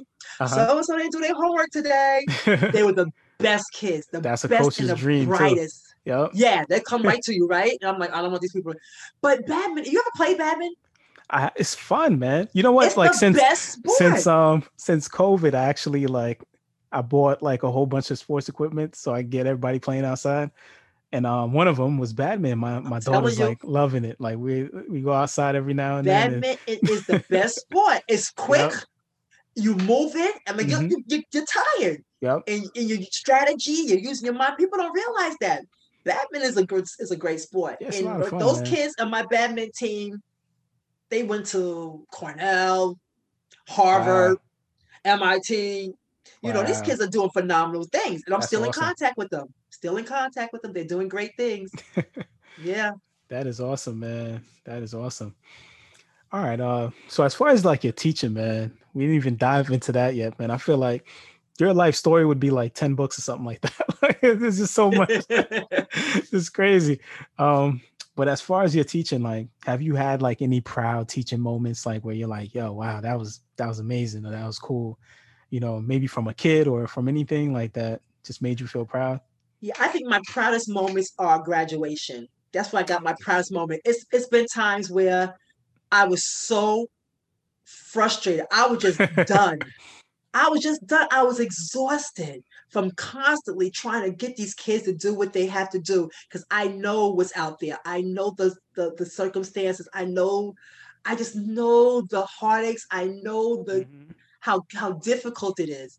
Yep. And one year I was, I mean, literally, I was exhausted. I just like I like I couldn't even breathe anymore. I was just tired. And I really felt like saying, you know what? I, I can't do this anymore. Mm-hmm. And when I came to graduation, a kid came up to me with a dozen white roses. Wow. And said, Miss Williams, I know it wasn't easy, but thank you. You pushed me through. That's amazing. And that you, gave me energy. balling up, huh? That gave that gave me. I'm like, okay, this is this is why I do it. And then one time I went to um I went to get a, a baby shower gift from Babies R Us, one of those stores, and a girl was like, Miss Williams, and I didn't recognize her. Mm-hmm. I said, mm-hmm. yes. She said, hi. Oh my God, Miss Williams. She said, you're the reason why I got out of high school. Wow. I said, I said, why? I said, me? Why? She said, because I didn't want to hear your mouth. So I would come. she said, I just came to class and I just did not want to hear your mouth. So I just oh, came man. to class and I passed and I graduated. That's funny. Because I like I'm constantly and, and I know they got tired because I had headaches when I got home, and I know they got tired of him, but I could not just let them do anything. A lot of teachers was like, you know what, I'm getting my paycheck, whatever. I can't mm. do that. Mm. I, I, I can't. And we shouldn't. We really shouldn't. You know. And if it it's comes a right. time when I do that, it's time to stop. Mm-hmm. I just and I keep saying I'm not doing all that this year. I'm right back at it, doing it, going hard. I'm on a computer now. I'm like, guys, I asked this one girl, where's your family from? El Salvador. I said, so you mean your family came over here, busting their butt, hearing all the of, of, of President Trump talking about y'all and calling your names and, and trying to get y'all kicked out of the country and all this stuff.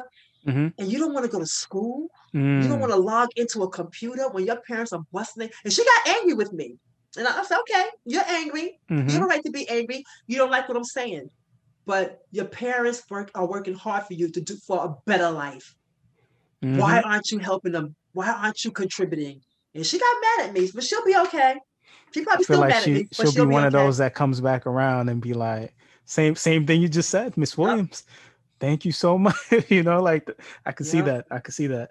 So that's why I teach to see the success of my kids later on. That is amazing, man. And we yeah. definitely need more passionate teachers like that, man, yeah. because you, I think I think COVID is exposing a lot of mm-hmm. a lot of whack teachers, man. That's a lot right. of teachers that's like not really in it for the teaching. That's you know, and not putting in that work, man. That's so right. It's showing. It's showing. Yep. Yep. and every time I try to retire, but think like, Miss Williams, you never retire yet. I keep saying I'm retiring. But there's like another group of kids who I just like they need me. They mm-hmm. need me. I'm like, you know, you know, and it's still I still say it's a shame that I'm the only African American phys ed teacher in the building. I just don't think that's right. It's not right. And when kids mm-hmm. see me, they say, "Oh, I first got a job at Uniondale High School." They say, "Oh, she's black." I'm like, "Wow." Now I understand why they say that. Yeah, because why they say that. People don't know, man. It's it's not it's not too many of us around, man, in, the, in the teaching field. I turned around to um teacher this year. I say, I, you know, before we, we went out on, they were interviewing for phys ed. Mm-hmm. And I turned around to I said, well, are there any black people? And she, I kind of startled her because she's like, I guess she didn't expect me to say that. I said, there any black teachers interview? Like, oh my gosh, you know? Yeah. Meanwhile, so, the school is like how how many percentage you know black black and Hispanic? It's not one white kid in our school. Wow. Not one. And I'm not saying white teachers can't teach. And I'm not saying they don't they don't care for our kids. Mm-hmm. But sometimes it's just good for our kids to see our face. Yeah, I mean, can us. can we have a few? Uh, like, can we have some like something like that? That is that is wild, man. For the for all the kids to be of color, and then no representation in the teachers. That's and then sad, people man. and then people preach. You know, I, from what I understand, how true it is. Um, the human resources directors like well you know we try to you know get with diversity which i understand that but we can never ever go into a white school district and have predominantly white black teachers it would never no. happen not It'll even in the happen. not even in the wildest movie that would it will never happen so you can't even make diversity that up. My friends work at oceanside she's a social worker and my other friend kim is a math teacher they're the only two black teachers in the whole oceanside high school wow only two. It's a lonely so, world for us, man. yeah, but we're gonna keep trying. Yes, because God yes. is in control of this, not them. Indeed, indeed, and I think that like that's just the importance too, man. Of you know the young kids out there that that are seeking to be teachers, you know that are that that are black, that are of different cultures. It's important to be in these schools, man, and for these kids to look at you the same way your students look at you right. and all the people that you've impacted and like you just said you know maybe the experience might be similar white i don't know but i know like you know when kids see you and they see the brown and they see your attitude and they see the passion and they see the family connection it's completely different you know mm-hmm. So i think that's just so important it's important yes yeah that is Wow. So um when it's when when it's all kind of said and done, like what what do you think you're gonna kind of like hold on to with everything that you've done? Like you've been just a part of everything. Like what are some things that you know you wanna you wanna definitely remember? Wow, everything. I, I always say, God forbid if I die tomorrow, I'll die happy. Because mm. I've I've done everything that I've ever wanted to do. I've gone traveled every place I ever wanted to travel. And I have done so much for my friends and my family. But most important, I um can look at myself in the mirror and say, you know, you did the best you can. I mean, even beyond my expectations of what I wanted to do in life. Um, mm-hmm. I I pretty much far went far past that. Um, I just hope that, you know, you always say about somebody's at my funeral, what would they say? And I just, you know, always been the kind of person I will give you like literally give you the shirt off my back. Mm-hmm. Like literally. This this this white lady loved um Tigger, you know, Winnie the Pooh and Tigger. Yeah. And I had a Tigger t- sweatshirt. She said, Oh my God, I love that. And I literally took off my sweatshirt and gave it to her. So I'm that kind of person. Um am I perfect? No. I've learned a lot. I'm very defensive. That's one thing I would like to change about myself. I'm very defensive. I can be extremely defensive. So if you come at me, I, I'm better. Uh-huh. But you come at me wrong, I'm definitely going to speak up. I'm going to definitely come back at you. Some people take it as I don't like them, but it's not that I don't like you. It's the fact that I do like you and I do want you to do, I, I want better for you. So the kid's like, Miss Williams, you bipolar. And they'll say that because I'll attack them, attack them, attack them. Then I hug them, hug them, hug them. So they told me I'm bipolar. you know, I, I, I learned that from just observing you teach too, man. Like, you know, like when when like as a new teacher, when you get into schools and mm-hmm. you hear the don't smile until after Christmas and you know all that kind of stuff. And then I saw you, I'm like, oh, you're having a ball with the students. Like it's it's like you're having a great time and you're smiling and you're laughing and and they're engaged and everything and that kind of threw that whole idea and concept out the window for me man so i, I appreciate that yeah, it's just you know it's about respect because mm-hmm. you know I have to be careful because sometimes I play with the kids so much. You know, you you may want like people look at it like crossing the line sometimes, but it's who you got to know your students. Yep. So if I know somebody like I, if I know their parents because their parents will come to parent teachers conference and I'll be like, yo, can I just punch her in her face? And the parents say, the parents like, yeah, get her, get her. You got my permission, get her. Not literally, but you know, those kids, I'll, you know, they'll say something and I'm like literally wrestling them in the gym. I'll put them in a bear hug and I throw them on the floor and I'm mm-hmm. on the mm-hmm. floor and I'm pretending I'm to punch them and just, just having a good time with the kids. And some of the kids be like, whoa, you know, and then some kid time, I'm like, come on, guys, you gotta do this. But you know what? Some classes, I literally sit down. So I, I said, you know what, guys? It's such a good class. I had one class I just adored last year, my, my first period A day class. These uh-huh. kids were always on time. They sat in their floor spot. They did everything.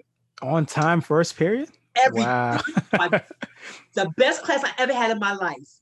Wow. And one day I went to, I said, you know what? I got up early. I got to get to school early. I got some Dunkin' Donuts. I got some bagels, some orange juice and stuff. And I I I said, guys, don't get dressed today. Let's go downstairs.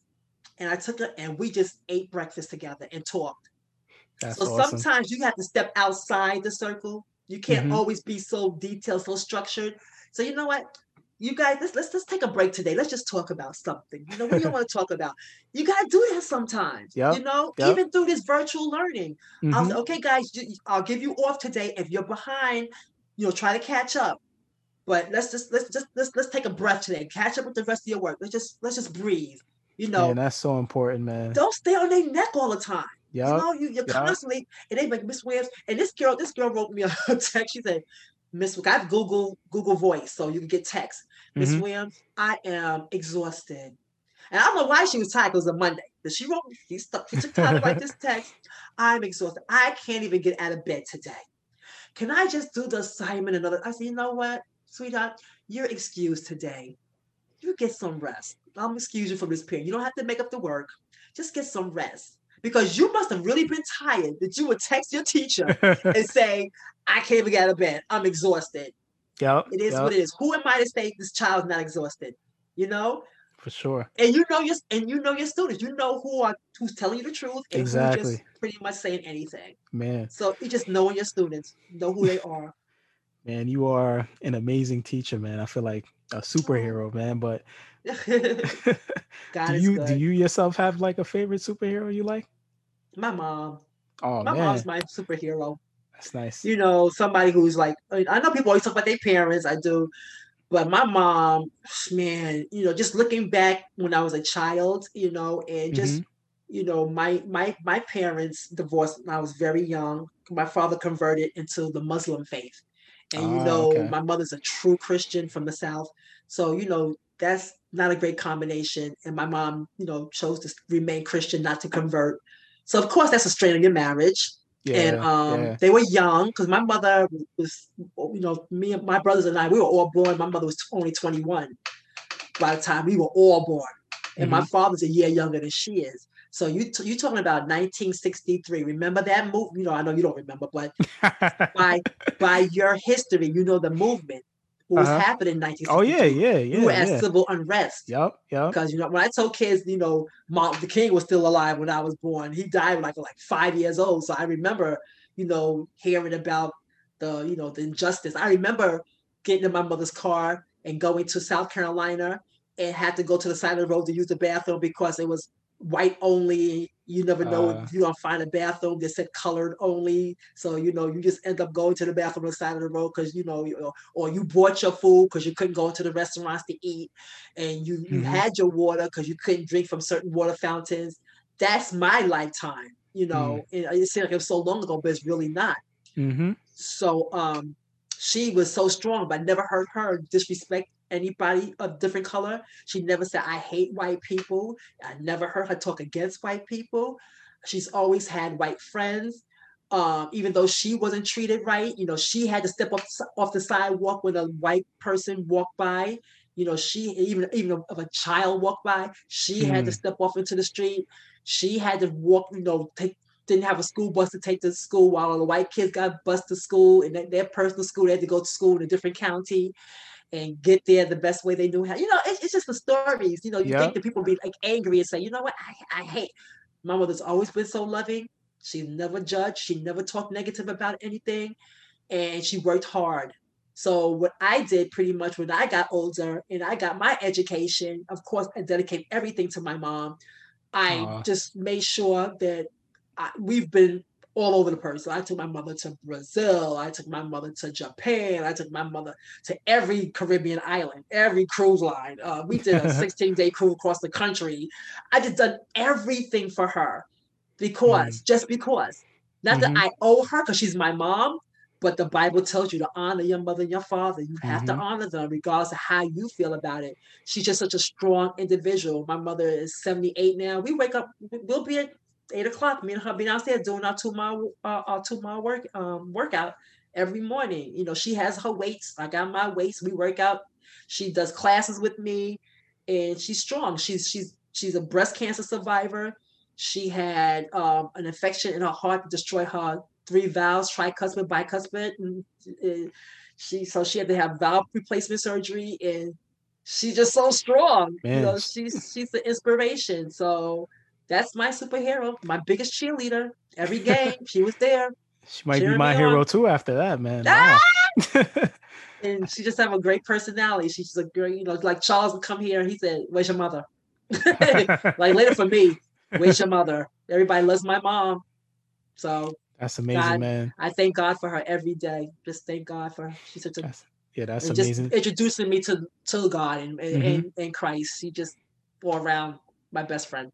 Yeah, man. And even even the the the uh, stories, man. A lot of people don't know like how tough Black people had to be, you know, to grow up in those times, man. That's right. You know, people people are having a tough time with what's going on right now with you know the way you know people are at Trump rallies and um that's that was know, all, so, all the time. Yeah. Yeah, like you know, a lot of people don't know like just the way Black people were treated, man. Like going to the side of the the sidewalk because a white boy is passing by. You know what I'm saying? Like that is that is people can't even think about that right now. You man. better not open your mouth. You better not say nothing. Wow, wow. She's definitely a hero, man, for sure. Yeah, yeah, that's my girl. yeah, man. So, can you leave us with your favorite quote and what it means to you? Ooh. Oh, my favorite quote. I would say it definitely is um, based around my my love for for for the Lord and my love for God. Mm-hmm. So I would say my greatest ambition is in life is to give glory to God. That's mm-hmm. my greatest ambition. That's what I would say. My quote. My my greatest ambition in life is to give God the glory. So everything I try to do in my life is centered around satisfying God. Mm. When He looks at me, is he happy with what I'm doing?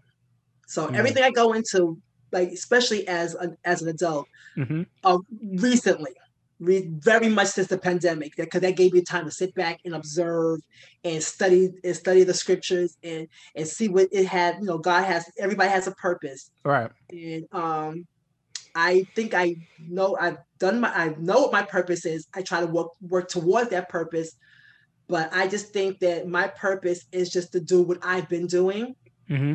and to continue. Like you asked me to do something, could you do this? Yes, I didn't hesitate because I think what you're doing is important. Um, I'm I'm proud of you. You you know one of my one of my kids. Oh, so I'm man. so proud of you and and the fact that you saw something in yourself to reach out and to help others because I think we live in a very selfish world.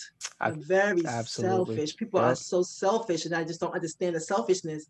But it is what it is, and I can't live for somebody else. But all I can do is be an example. So that is my that is my favorite quote. And you give, are. give God the glory, and everything I do, recognize Him in everything that I do, and move forward. That is amazing, man. And I, I am so thankful that you know you you came through, you interviewed with us, and you know it's late, way past your bedtime, and you still, you know, ah, it's a still got the energy. It really is. Pleasure talking with you. Likewise, man. I feel like I learned so much too, man. I got a history. Le- I got history lessons. I got motivation. I got career development. I got everything, man. It was that was that was great, man. Thank you so much. Veta, yeah, but just... one more thing. You asked me my sorority. I'm Delta Sigma Theta sorority. That's the sorority I'm in. yes, yes, yes. I'm a member of the ladies of Delta Sigma Theta sorority incorporated. yes.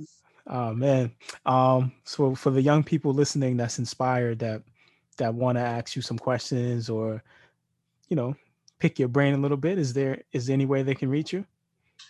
Oh, sure. They can always email me. Um, my email address is V-E-T-A mm-hmm. W-I-L-L-S at gmail.com. There's V as in Virginia, E as in Eric, T as in Tom, A as in Apple, W-I-L-L-S as in Sam at gmail.com. I'll be more than happy to answer anything or hook up with them and just, or you can call me on my Google voice number. It's 516 690 7701. You could contact, text me, or call me on that number. I'll be happy to talk to anybody if they need anything. I do wow. my power to help out. That is genuine, man. You know, when you give out that number, that is love, man. Ah! Because you don't know who gonna be like hitting you up, but that's that's love, man. That's um, okay. Um, that's we okay. we we appreciate that, man, and and more. We need more Vetas in this world, man. That's that's amazing. Thank God.